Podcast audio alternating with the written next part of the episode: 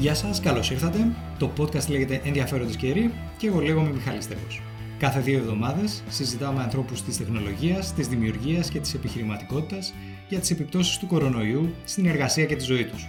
Αν έχετε κάποιο σχόλιο για το podcast ή αν θέλετε να προτείνετε κάποιον για μελλοντική συνέντευξη, στείλτε μου ένα email στο ekpodcast at protonmail.com ek, ε, ενδιαφέροντες καιροί δηλαδή. Μπορείτε να με βρείτε στις περισσότερες εφαρμογές podcasts για Android και iOS, Apple Podcasts, Google Podcasts, Spotify, Stitcher, Pocket Casts, Overcast κλπ.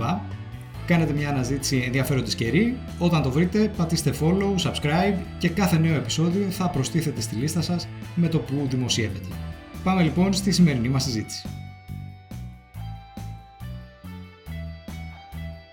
Σήμερα έχω μαζί μου τη Χλόη Αλιγιάννη, η Χλόη είναι χορογράφος, καθηγήτρια χορού και multidisciplinary artist που εργάζεται στο Λονδίνο και στην Αθήνα. Η δουλειά της έχει λάβει την υποστήριξη του Βρετανικού Arts Council και έχει παρουσιαστεί σε θέατρα και χώρους τέχνης στην Ελλάδα και στο εξωτερικό. Χλόη, καλώς ήρθες στο podcast. Καλώς σε βρήκα Μιχάλη, ευχαριστώ πολύ για την πρόσκληση. Και αυτό τον καιρό να πούμε δουλεύεις σε ένα project που συνδυάζει την τέχνη και την επιστήμη και το διευθύνει μια μαθηματικός, σωστά; Ε, ναι, περίπου. Ε, έχω δύο project που συνδυάζουν την τέχνη και την επιστήμη αυτή την περίοδο. Το, η συνεργασία μου με τη μαθηματικό αφορά σε ένα project που οργανώνει το Πανεπιστήμιο του Λέστερ στην αγγλια ε, και έχει να κάνει με τη σύμπραξη μαθηματικών και διάφορων μορφών τέχνης. Πέρα από αυτό, δουλεύω και ένα καινούριο έργο δικό μου, το οποίο έχει να κάνει με την εξερεύνηση του διαστήματος και μέσα από αυτό έχω συνεργασία με διάφορους επιστήμονες από διάφορα πεδία, αστροφυσικούς, εκπαιδευτές αστροναυτών και διάφορους άλλους, ε, μέσα από το χώρο της ε,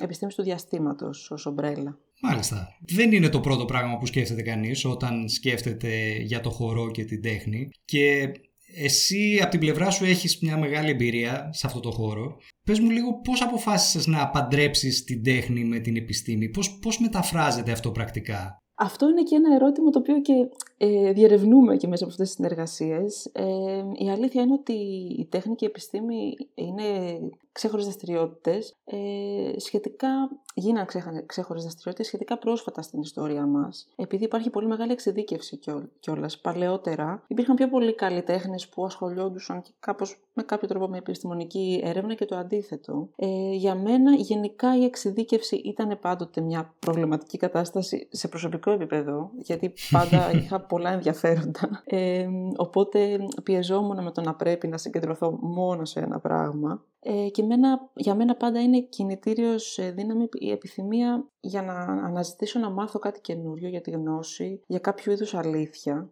Και έτσι νομίζω ότι ε, είτε, είτε είναι με άλλες μορφές τέχνης, είτε είναι με ε, φιλοσοφία, με ανθρωπιστικές επιστήμες ή με θετικές επιστήμες, αυτό με κάνει να βλέπω τα πράγματα με κάποιο διαφορετικό τρόπο και έτσι και εγώ μαθαίνω. Πρώτα απ' όλα σαν άνθρωπος, έτσι, και έπειτα μέσα από την ε, καλλιτεχνική μου δραστηριότητα. Ε, νομίζω ότι ιδανικά θα ήθελα να έχω αρκετές ζωές, να μελετάω διαφορετικά αντικείμενα, να έχω αυτό το χρόνο, οπότε μέσα από την τέχνη έχω επιλέξει με κάθε μου project να συνδιαλέγω με κάποιον ε, καινούριο τομέα, έτσι ώστε να παίρνω και κάτι από εδώ και κάτι από εκεί και να νιώθω έτσι ότι μαθαίνω καινούργια πράγματα και να ζεις πολλαπλές ζωές έτσι με αυτόν τον τρόπο. Όπως άλλωστε πολύ καλλιτέχνες νομίζω. Ναι, ναι, ναι. Είναι φυσικά.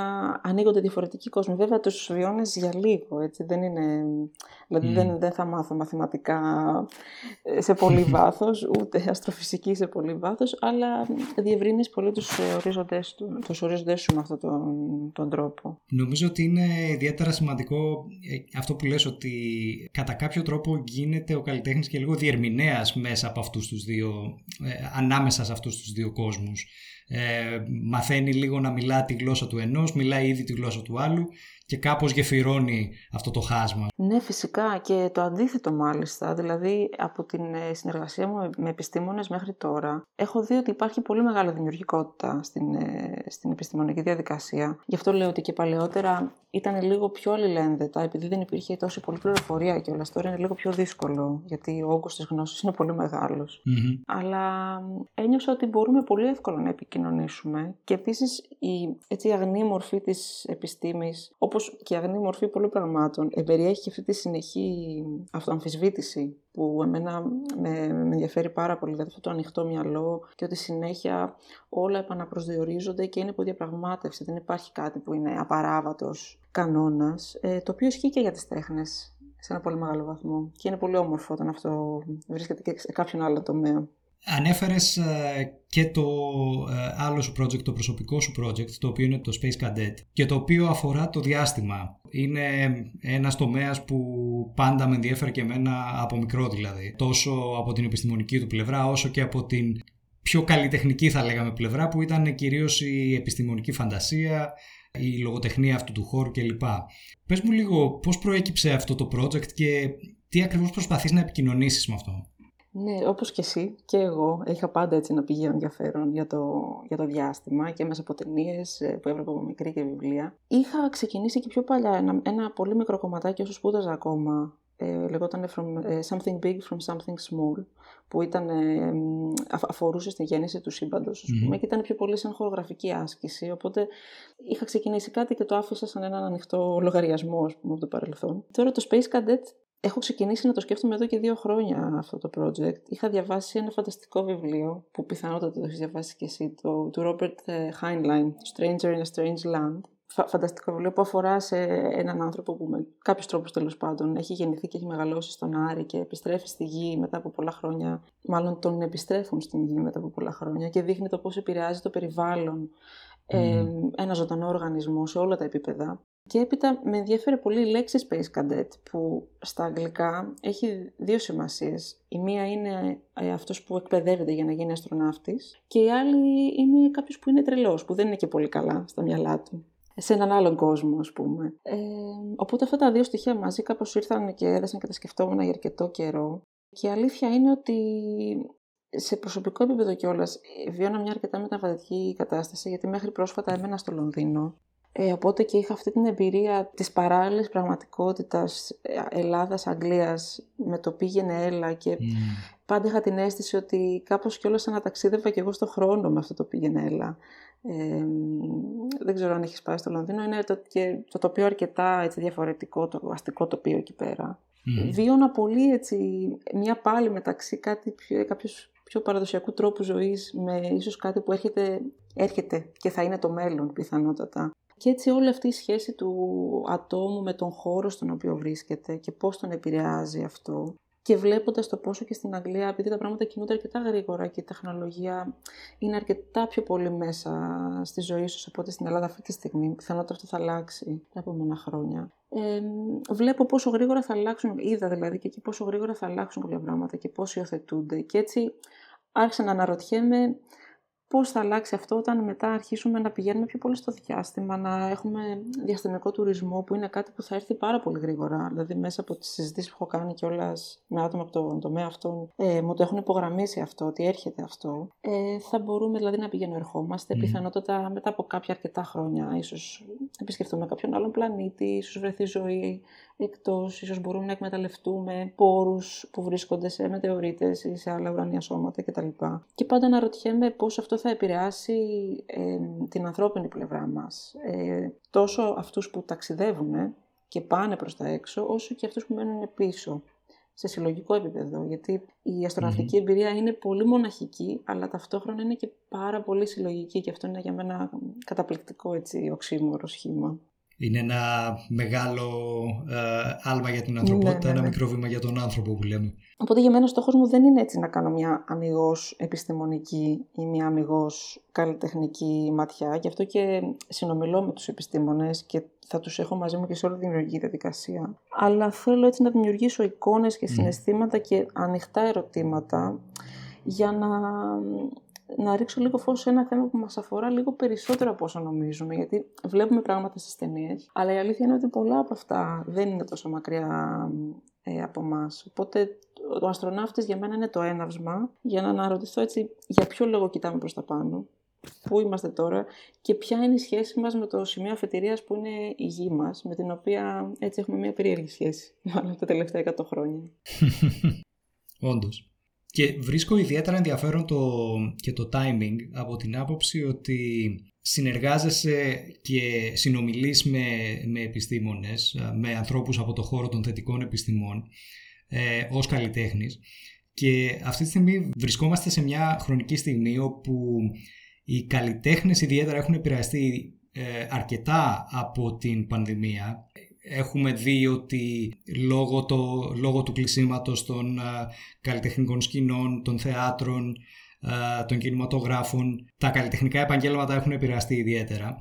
Και ταυτόχρονα και στην Αγγλία αλλά και αλλού ε, βλέπουμε ίσως μια αντιπαράθεση ανάμεσα στον καλλιτέχνη και τον θετικό επιστήμονα, ας πούμε, τον, τον άνθρωπο από το χώρο του STEM. Και νομίζω ότι η δική σου η δουλειά κάπως δείχνει ότι ε, αυτή η αντιπαράθεση δεν χρειάζεται να, να υφίσταται με τον τρόπο που τη σκεφτόμαστε. Ε, ίσα ίσα ε, υπάρχει μια ε, αλληλοσυμπλήρωση, αν είναι σωστή αυτή η λέξη, μεταξύ των δύο. Ναι, φυσικά. Ε, εντάξει, είναι όντως περίεργη η εποχή που ζούμε. Ίσως τώρα, ίσως μιλάς και πιο πολύ για τους ε, βιολόγους και για, για, για την ιατρική κιόλας. Ε, λόγω του ότι μας περιορίζουν και αρκετά και οι επιδημιολόγοι και όλοι αυτοί. Αλλά η αλήθεια είναι ότι δεν είμαστε σε αντιπαράθεση. Δηλαδή αυτοί οι δύο κλάδοι δεν μπορούν να είναι σε αντιπαράθεση. Είναι δημιουργική κλάδη. Mm.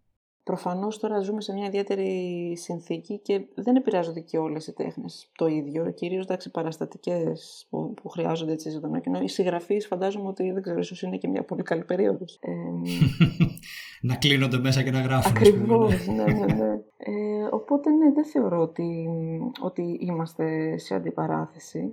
Ε, και η αλήθεια είναι ότι, ε, και έχοντας μιλήσει και με αρκετούς ε, επιστήμονες, όλοι πιέζονται με τις συνθήκες. Δεν είναι ότι ζουν και σε κάποια άλλη πραγματικότητα. Απλά τα βλέπουν τα πράγματα από, από το δικό τους πρίσμα, φαντάζομαι. Η δική σου δουλειά επηρεάστηκε κάπως από την πανδημία, από τις αλλαγές αυτές που προέκυψαν; χρειάστηκε ας πούμε να επανεφεύρεις κάπως τον τρόπο που δουλεύεις ή να επαναπροσδιορίσεις πράγματα γύρω από τη δουλειά σου; Θα σου πω, εμένα με πέτυχε η, καραντίνα πούμε, σε μια πολύ ιδιαίτερη περίοδο, διότι ουσιαστικά επέστρεψα από την Αγγλία εκείνη την περίοδο κάπως πιο μόνιμα. Ε, μαλιστα την ημέρα που επέστρεψα ήταν η μέρα που, που μία μέρα μετά, αφού το στην Ελλάδα είχε κάπως μπει πιο σκληρή, ας πούμε, καραντίνα. Οπότε και πέρασα δύο εβδομάδες τελείως μόνη διότι σε ένα δωμάτιο με πολύ αυστηρή, αυστηρό περιορισμό, ναι.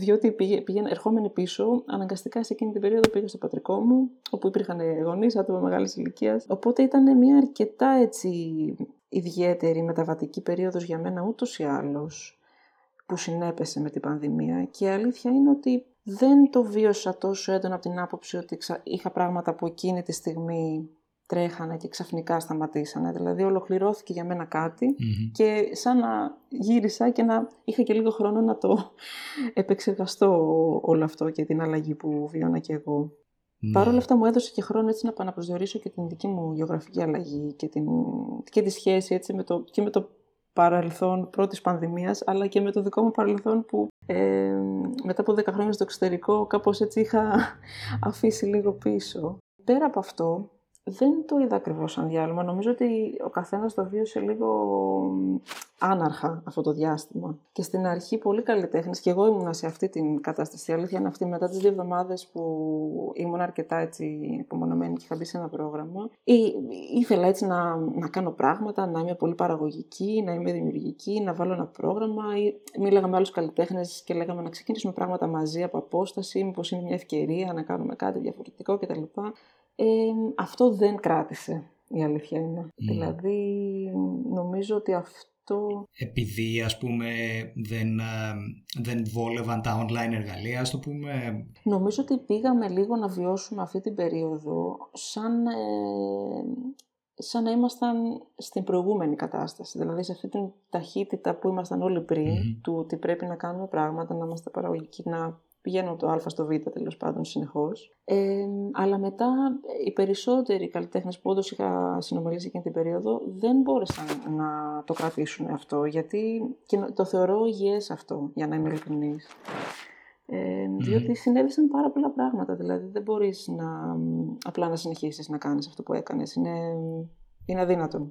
Οπότε για μένα λειτουργήσε για πολύ λίγο αυτό. Και αποφάσισα μετά συνειδητά να, να μην πιέσω τον εαυτό μου να κάνει κάτι Οπότε, για να είμαι ειλικρινής, δεν υπήρξε ιδιαίτερα δημιουργική καλλιτεχνικά, για παράδειγμα, πάνω στο Space Cadet. Ε, Παρ' όλα αυτά, εγώ θεωρώ ότι αυτός ο χρόνος ήταν πολύ πυκνός και γεμάτος, γιατί υπήρχε χρόνος για σκέψη, υπήρχε χρόνος για οργάνωση, υπήρχε χρόνος για πολλούς καλλιτέχνες μάλιστα να... Έχουμε για ένα κομμάτι της δουλειάς που είναι αρκετά οργανωτικό και γραφειοκρατικό, το οποίο ο, ο πολλής κόσμος δεν συνειδητοποιεί ότι υπάρχει. Ε, οπότε κάπως λίγο, είχαμε λίγο χρόνο για αυτά. Και βέβαια είχα λίγο δουλειά. Να απαντήσεις και σε κανένα email, ας το πούμε. Κάπως έτσι, ναι. Η αλήθεια είναι ότι είχα και λίγο δουλειά με το Lester, δηλαδή με το project με τα μαθηματικά που είπαμε πριν. Ε, είχαμε ένα σκέλος του project, το οποίο το καλοκαίρι ήταν να κάνουμε ένα φεστιβάλ ε, στο Lester, το οποίο φυσικά ακυρώθηκε. Οπότε μέσα στην καραντίνα οργανώσαμε ένα online φεστιβάλ που τελικά έγινε. Παρ' όλα αυτά, ναι, ήταν χρόνος λίγο σκέψης οργάνωσης ο οποίος όμως νιώθω ότι για την μετά καραντίνα περίοδο ε, είχε πολύ, δημιουργικά, πολύ δημιουργικό αποτέλεσμα για μένα προσωπικά. Α, αυτό είναι κάτι που με ενδιαφέρει γενικώς. Ε, θέλεις να μου δώσεις κάποιο παράδειγμα ή να ε, μιλήσεις λίγο παραπάνω γι' αυτό από την άποψη ότι έχοντας αυτό το χρόνο να σκεφτείς και να επαναπροσδιορίσεις κάποια πράγματα τι είναι αυτά που πιστεύεις ότι θα πάρεις μαζί σου προχωρώντας; Νομίζω κυρίως είναι ο χρόνος, γιατί η αίσθηση του χρόνου ε, ήταν κάπως διαφορετική μέσα στην καραντίνα. Βέβαια, πιθανότατα όπως και όλοι, δηλαδή και εγώ στην αρχή παρακολουθούσα αρκετά τις ειδήσεις και να δω προς τα που κινείται η όλη κατάσταση. Παρ' όλα αυτά, αυτό που νομίζω ότι έχουμε ξεχάσει λίγο στη δημιουργική διαδικασία, λόγω εξωτερικών συνθήκων, όχι λόγω του ότι οι καλλιτέχνες δεν το έχουν πάντα ανάγκη αυτό, ε, είναι να δίνουμε χρόνο στη δημιουργική διαδικασία. Mm. Ε, δηλαδή πάντοτε και γενικά μάλλον σε όλα τα πράγματα χρειάζονται χρόνο για να έχουν ένα όμορφο αποτέλεσμα, το οποίο το ξεχνάμε και, και εγώ είμαι πολύ ενοχή σε αυτό και η αλήθεια είναι ότι ε, είναι ένα προσωπικό στοίχημα να δίνω τον χρόνο που χρειάζεται μια ιδέα να εξελιχθεί χωρίς να βιάζομαι, να έχω ένα αποτέλεσμα. Οπότε αυτό είναι σίγουρα κάτι που θα πάρω μαζί μου ε, από αυτή την περίοδο. Και αυτό που νομίζω μας έδωσε, μου έδωσε ήταν και αυτή η, η ανάγκη να είναι κάπως πιο παρόν στο τώρα και στο χρονικό τώρα, αλλά και στο γεωγραφικό τώρα που αρχίζεις και ανακαλύπτεις και την, ε, την περιοχή που βρίσκεσαι λίγο με έναν διαφορετικό τρόπο, το περπάτημα ως μέσο μετα, μετακίνησης και μεταφοράς που είναι επίσης και δημιουργικά πολύ σημαντικό γιατί είναι μια έτσι διαλογιστική κατάσταση που βοηθάει πάρα πολύ στη δημιουργική διαδικασία. Ε, οπότε νομίζω ότι είναι κυρίως αυτό που θα πάρω μαζί μου και επίσης μια αίσθηση αισιοδοξίας. Ε, η αλήθεια είναι. Ε, διότι μέσα στην, στην καραντίνα άκουσα, γενικά συζήτησα με πολλούς ανθρώπους και online και φυσικά όποτε επιτρεπόταν αυτό. ε, και νομίζω ότι αυτό που λίγο με, με κλώνησε παραπάνω ήταν μια γενικότερη απεσιοδοξία για το μέλλον. Και θεωρίες συνωμοσίας και γενικά μια ένταση, προφανώς επειδή αυτή η κατάσταση είναι άγνωστη. Αλλά εγώ προσπάθησα πολύ συνειδητά να πάω αντίθετα σε αυτό, γιατί νιώθω ότι δεν, δηλαδή, δεν ξέρω, αν έχεις και μια παραπάνω ευαισθησία σε, στην επιρροή αυτή, ε, θεωρώ ότι δεν οδηγεί πουθενά και μόνο, μόνο αρνητικά αποτελέσματα μπορεί να έχει. Οπότε νομίζω μια αίσθηση αισιοδοξίας και όθηση έτσι προς τα μπροστά, πως, πως πάντα θα υπάρχει ένας τρόπος να υπερβουμε ε, μια δυσκολία. Γιατί η αλήθεια είναι ότι η πανδημία δεν είναι κάτι καινούριο για την ανθρωπότητα. Δηλαδή είναι μια συνθήκη σχετικά φυσιολογική. Απλά νομίζω ότι στον δυτικό κόσμο έχουμε ξεχάσει ότι υπάρχει ο θάνατος, γιατί τον έχουμε πολύ μακριά μας, και υπάρχει και η αρρώστια και η ασθένεια και η αλήθεια είναι ότι είναι μέρος της ζωής και πολλοί άνθρωποι και πέρα από το κορονοϊό. Οι άνθρωποι μας ζουν με ασθένεια για πολύ μεγάλο χρονικό διάστημα της ζωής τους και αυτό δεν παίρνει την αξία της εμπειρίας τους, σωστά. Οπότε νομίζω ότι αυτό είναι που προσπάθησα να δω. Προσπάθησα λίγο να δω και, τι, και ποιο είναι λίγο το ζητούμενο. Γιατί αν είναι μόνο η αποφυγή ας πούμε, του, του θανάτου ή η αποφυγή της δυσκολίας ή η αποφυγή της ασθένειας, ε, είναι ουσιαστικά η αποφυγή του, του σίγουρου. Οπότε δεν έχει, θα έχει ναι. κάποιο ε, θετικό αποτέλεσμα, πιστεύω. Νομίζω ότι είναι ιδιαίτερα ενδιαφέρον το πώς συμπίπτει αυτό με το αντικείμενο του Space Cadet. Από την άποψη ότι η, η αισιοδοξία αυτή ακριβώς που λες και η ανάγκη του ανθρώπινου είδους να προχωρήσει μπροστά και να ξεπεράσει εμπόδια μπορεί να πει κανείς ότι είναι ακριβώς αυτό που μας πρωτοπήγε στο διάστημα αλλά είναι και αυτό το οποίο χαρακτηρίζει και όλες τις ιστορίες με τις οποίες μεγαλώσαμε. Δεν ξέρω αν είχε σχέση με το Star Trek ας πούμε, αλλά ναι, ε, το διατρέχει αυτή ακριβώς η αισιοδοξία ας πούμε, ότι προοριζόμαστε για μεγαλύτερα πράγματα και για μεγαλύτερα επιτεύγματα. Και νομίζω ότι κάπως η πανδημία κατά ευτυχή ή ατυχή σύμπτωση κάπως ε, δημιουργεί ένα σκηνικό ε, για την ε, επικοινωνία αυτού του συναισθήματος. Δεν ξέρω αν συμφωνείς. Συμφωνώ, ναι, συμφωνώ. Για μένα βέβαια γενικά στέκομαι και λίγο κριτικά, δηλαδή και μέσα από το κομμάτι μου θέλω να στέκομαι και λίγο κριτικά στα γιατί ε, στο γιατί πάμε προς τα έξω και αυτή η αίσθηση, η, η, επιθυμία της εξερεύνησης έχει κιόλας και μία έτσι υβριστική πλευρά ταυτόχρονα. Έχει μία αίσθηση ανακάλυψης και περιπέτειας και γνώσης. Παρ' όλα αυτά υπάρχει και μία τέτοια πλευρά που για μένα είναι ενδιαφέρουσα να εξετάσω. Για μένα γενικά είναι σημαντικό να υπάρχουν πάντα ανεξερεύνητα πράγματα για τον άνθρωπο, γιατί Προφανώς διακρίνω γενικά, ίσως σε κάποιους τομείς της επιστήμης, μια, μια τάση να θέλουμε να. και φυσιολογικό είναι κατά έναν βαθμό να απαντήσουμε σε όλα τα ερωτήματα. Αλλά δεν ξέρω κατά πόσο αυτό είναι θεμητό, για να είμαι ειλικρινής. Δηλαδή, νομίζω ότι μετά θα είμαστε σε μια πολύ δυστυχή ε, κατάσταση. Νομίζω ότι το έχουμε ανάγκη να έχουμε κάτι να υπερβούμε, κάτι να, κάποιο ακόμη μυστήριο να λύσουμε κατά έναν τρόπο. Ε, και σίγουρα αυτό που είπες πριν ε, σχετικά με την πανδημία, νομίζω ότι ε, μας έδωσε και λίγο την ευκαιρία να κοιτάξουμε προς τα μέσα.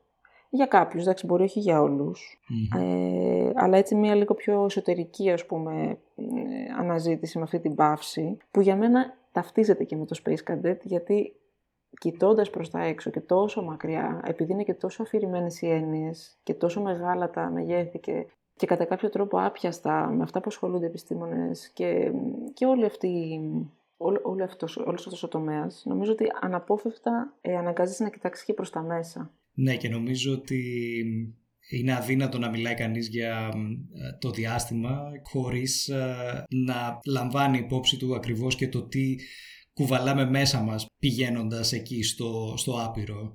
Ε, νομίζω ότι ε, ακριβώς ας πούμε αυτή η μοναξιά του διαστήματος που ανέφερες πριν το οποίο από ό,τι καταλαβαίνω θα είναι ένα στοιχείο που θέλεις να εξερευνήσεις στο project ακριβώς αναγκάζει αυτή την ενδοσκόπηση και την εξερεύνηση του, του εσωτερικού κόσμου ταυτόχρονα με τον εξωτερικό. Ναι, και αυτό είναι κάτι που θέλω να, να πω ότι όλοι οι επιστήμονες με τους οποίους έχω συζητήσει, γιατί γενικά έχω, έχω συνειδητοποιήσει ότι υπάρχει μια παρανόηση για το, ε, για το επιστημονικό κλάδο το συγκεκριμένο, ότι θέλουμε να πάμε εκεί για να κάνουμε αυτό και εκείνο και το άλλο, επειδή έχουμε καταστρέψει το, το πλανήτη μας. Παρ' όλα αυτά, εγώ με όσους έχω μιλήσει, υπάρχει μια πολύ μεγάλη ευαισθητοποίηση γύρω από τα περιβαλλοντολογικά θέματα και εντάξει, τυχαίνει, ίσως έχει τύχει κιόλας, δεν μπορώ να, να ξέρω για όλους, αλλά όλοι έχουν την οπτική γωνία του ότι πάμε, ε, εξερευνούμε για να μπορέσουμε να κάνουμε και το εδώ καλύτερο. Ε, βέβαια, η αλήθεια είναι ότι στο, έχουν μπει αρκετά και στο, στο πλάνο ιδιωτικές εταιρείες ναι. σε αυτή τη φάση και του Elon Musk, ε, που κυρίως θα δραστηριοποιηθούν στον τουριστικό, συγγνώμη, στον αστροναυτικό τουρισμό. Αλλά ποιος ξέρει και σε τι άλλο. Νομίζω ότι θα χρηματοδοτήσουν και κάποιο ταξίδι στον Άρη. Οπότε εκεί είναι που ίσως λίγο πρέπει να δούμε τα γιατί και, και πώς από ένα σημείο και μετά συλλογικά νομίζω, γιατί θα τεθούν και διάφορα θέματα ηθικής φύσεως και νομικής φύσεως και τα λοιπά στο μέλλον. Ναι, εκεί εξερευνούμε λίγο τα κίνητρα νομίζω. Το κατά πόσο το κίνητρο είναι η γνώση και η μάθηση και η πρόοδος ε, ή κατά πόσο είναι απλά το κέρδος και αν αυτά τα δύο αποκλείονται μεταξύ τους ή αλληλοσυμπληρώνονται επίσης ε, όπως η τέχνικη επιστήμη κατά μία έννοια. Ε, και αυτό, ε, όπως είπες, ναι, είναι κάτι που δεν μπορούμε να το ξέρουμε αυτή τη στιγμή. Και εγώ έχω τις αμφιβολίες μου για τα κίνητρα ανθρώπων όπως ο Μάσκ ή όπως ο Ρίτσαρντ Μπράνσον με τη Virgin Galactic αλλά από την άλλη αν κάποια στιγμή μέσα στη διάρκεια ζωής μας γίνει εφικτός και ο διαστημικός τουρισμός δεν μπορώ να πω ότι δεν θα το δοκίμαζα αν είχα αρκετά λεφτά αλλά παρόλα αυτά ε, όντως ε, νομίζω ότι αυτό που ανέφερες πριν απαντά και λίγο στο ερώτημα γιατί να δαπανούνται τόσοι πόροι και τόση προσπάθεια και τόσος χρόνος ε, στην, σε αυτή την εξερεύνηση προς τα έξω αντί να προσπαθούμε να λύσουμε προβλήματα στη γη. Και νομίζω ότι η απάντηση είναι ότι ακριβώς αυτού του είδους η αναζήτηση και η προσπάθεια είναι που βοηθάει να λυθούν και προβλήματα στη γη. Σίγουρα, ναι. Και γενικά αυτό το ερώτημα το, το καταλαβαίνω ε, από τη μία πολύ έντονα ε, και συμφωνώ σε ένα μεγάλο βαθμό. Παρ' όλα αυτά είναι αλήθεια πως αυτά τα πράγματα δεν νομίζω ότι δεν εξελίσσονται ποτέ οργανωμένα και γραμμικά. Δηλαδή υπάρχει λίγο μια ε, κατά έναν τρόπο οργανική και άναρχη έτσι, εξέλιξη των πραγμάτων. Ε, και δυστυχώς ή ευτυχώς κάποια πράγματα απλά έτσι συμβαίνουν. Δηλαδή δεν, δεν μπορώ απαραίτητα να πω γιατί αυτό, γιατί εκείνο και κοιτώντας και την ιστορία πίσω, έτσι. Ναι, είναι, είναι ένα ερώτημα αυτό, αλλά νομίζω ότι η επιθυμία για να, να μάθουμε το κάτι καινούριο, το κάτι παραπάνω, δεν νομίζω ότι είναι εύκολο να μπει σε αυτό ένα φρένο. Ένα εξωτερικό φρένο, δηλαδή αν γίνει από, από μέσα προς τα έξω γίνεται, αλλά ναι, είναι δύσκολο αυτό να διοχετευτεί ε, καταναγκαστικά, ας πούμε, κάπου αλλού. Ε, απλά ελπίζω ότι κάπως έτσι, με αυτόν τον τρόπο, έστω και τον άναρχο τρόπο, θα έρθουν και θα δέσουν κάποια κομμάτια προς το καλό όλων. Ε, βέβαια, σε αυτό νομίζω ότι υπάρχει και μια κοινωνική ευθύνη της επιστημονικής κοινότητας και του επιχειρηματικού κόσμου από εδώ και περα Ε, ώστε όλα, όλες αυτές οι εξελίξεις που θα γίνουν να εφελίσουν το περισσότερο κόσμο και να γίνουν και για κάποιον ε, λόγο με ουσία φαντάζομαι. Τώρα αυτό είναι ένα μεγάλο ερώτημα. Αλλά, αλλά είναι, είναι μια ε, ευχή που μοιράζονται πολύ πιστεύω. Τώρα πες μου λίγο πού θα μπορέσει κανείς να, να δει το Space Cadet και με ποιο τρόπο θα εξελιχθεί το project. Καταλαβαίνω ότι ξεκινάτε κάποια στιγμή σε λίγο καιρό στο χώρο του Flux και θα υπάρξει και μια παρουσίαση στο Ευγενίδιο Πλανητάριο; Ε, είμαστε ακόμη σε μια κατάσταση έρευνας και δημιουργιας οπότε Είμαι αυτή τη στιγμή φιλοξενούμενη καλλιτέχνη στο Flux Laboratory στην Αθήνα, ε, στην Ακρόπολη, ε, όπου εκεί ουσιαστικά έχω ήδη ξεκινήσει και δουλεύω το κομμάτι και θα, θα δουλέψω και με ένα χορευτή μέχρι το Δεκέμβρη ε, και έπειτα θα συνεχίσει κάπως να εξελίσσεται το έργο, ώσπου ελπίζουμε ότι και έτσι, ε, μέσα από τους προορισμούς ε, με τον κορονοϊό, ε, προς το καλοκαίρι θα μπορέσουμε να κάνουμε κάποια παρουσίαση στο, στο πλανητάριο και εκτός ε, της Ελλάδος. Ε, ακόμη δεν έχουμε επιβεβαιωμένε ημερομηνίες, δεν μπορώ να τις ανακοινωσω Αλλά ναι, η αλήθεια είναι ότι ο στόχος μας κιόλας είναι να, να βγει αυτό το έργο σε εξωτερικούς χώρους, σε, σε επαρχία, να μπορεί να παρουσιαστεί σε πλατείες, έτσι ώστε ακριβώς να μπορεί να ε, προσεγγίσει κοινό το οποίο δεν ε, θα έχει και πολύ μεγάλη επαφή και με το αντικείμενο αυτό.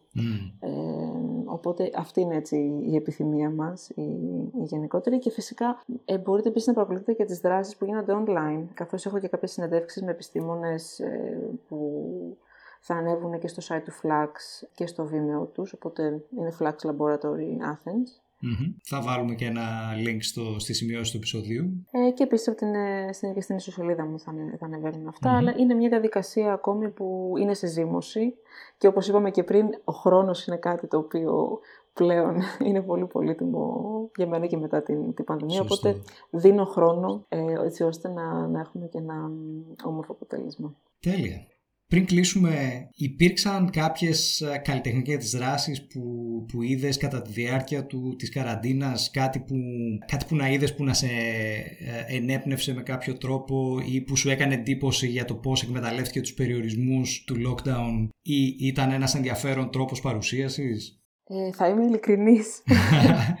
ε, Είδες μόνο Netflix. όχι, όχι, ούτε, ούτε καν. Η αλήθεια είναι πως λάμβανα κάθε μέρα πάρα πολλά email με πάρα πολλά πράγματα, τα οποία έλεγα, ναι, αυτό θέλω να το δω. Mm. ε, τελικώς όμως, νομίζω ότι δεν βρέθηκα ποτέ σε αυτή τη διάθεση να δω κάτι καινούριο. Ε, Δεν ξέρω για ποιο λόγο.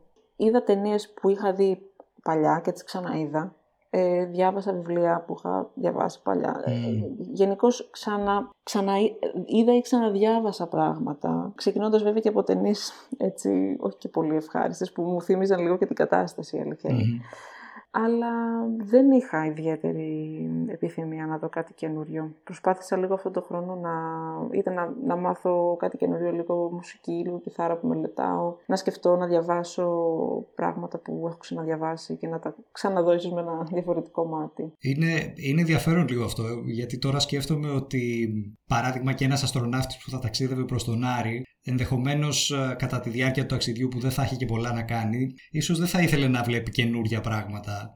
Ε, αλλά να επιστρέφει σε πράγματα που γνωρίζει ήδη και που αποτελούν ένα είδος comfort κατά κάποιο τρόπο. Είναι λίγο, είναι λίγο άλμα αυτό σαν σκέψη, αλλά κάτι τέτοιο σκέφτηκα. Ναι, όχι, δεν είναι. Ε, συμφωνώ απόλυτα και η αλήθεια είναι ότι όσο ήμουν στις δύο εβδομάδες της ε, σκληρής καραντίνας, ας πούμε, που ήμουν μόνη μου σε ένα δωμάτιο ουσιαστικά, ε, με εξαίρεση ένα γάτο που είχα παρέα.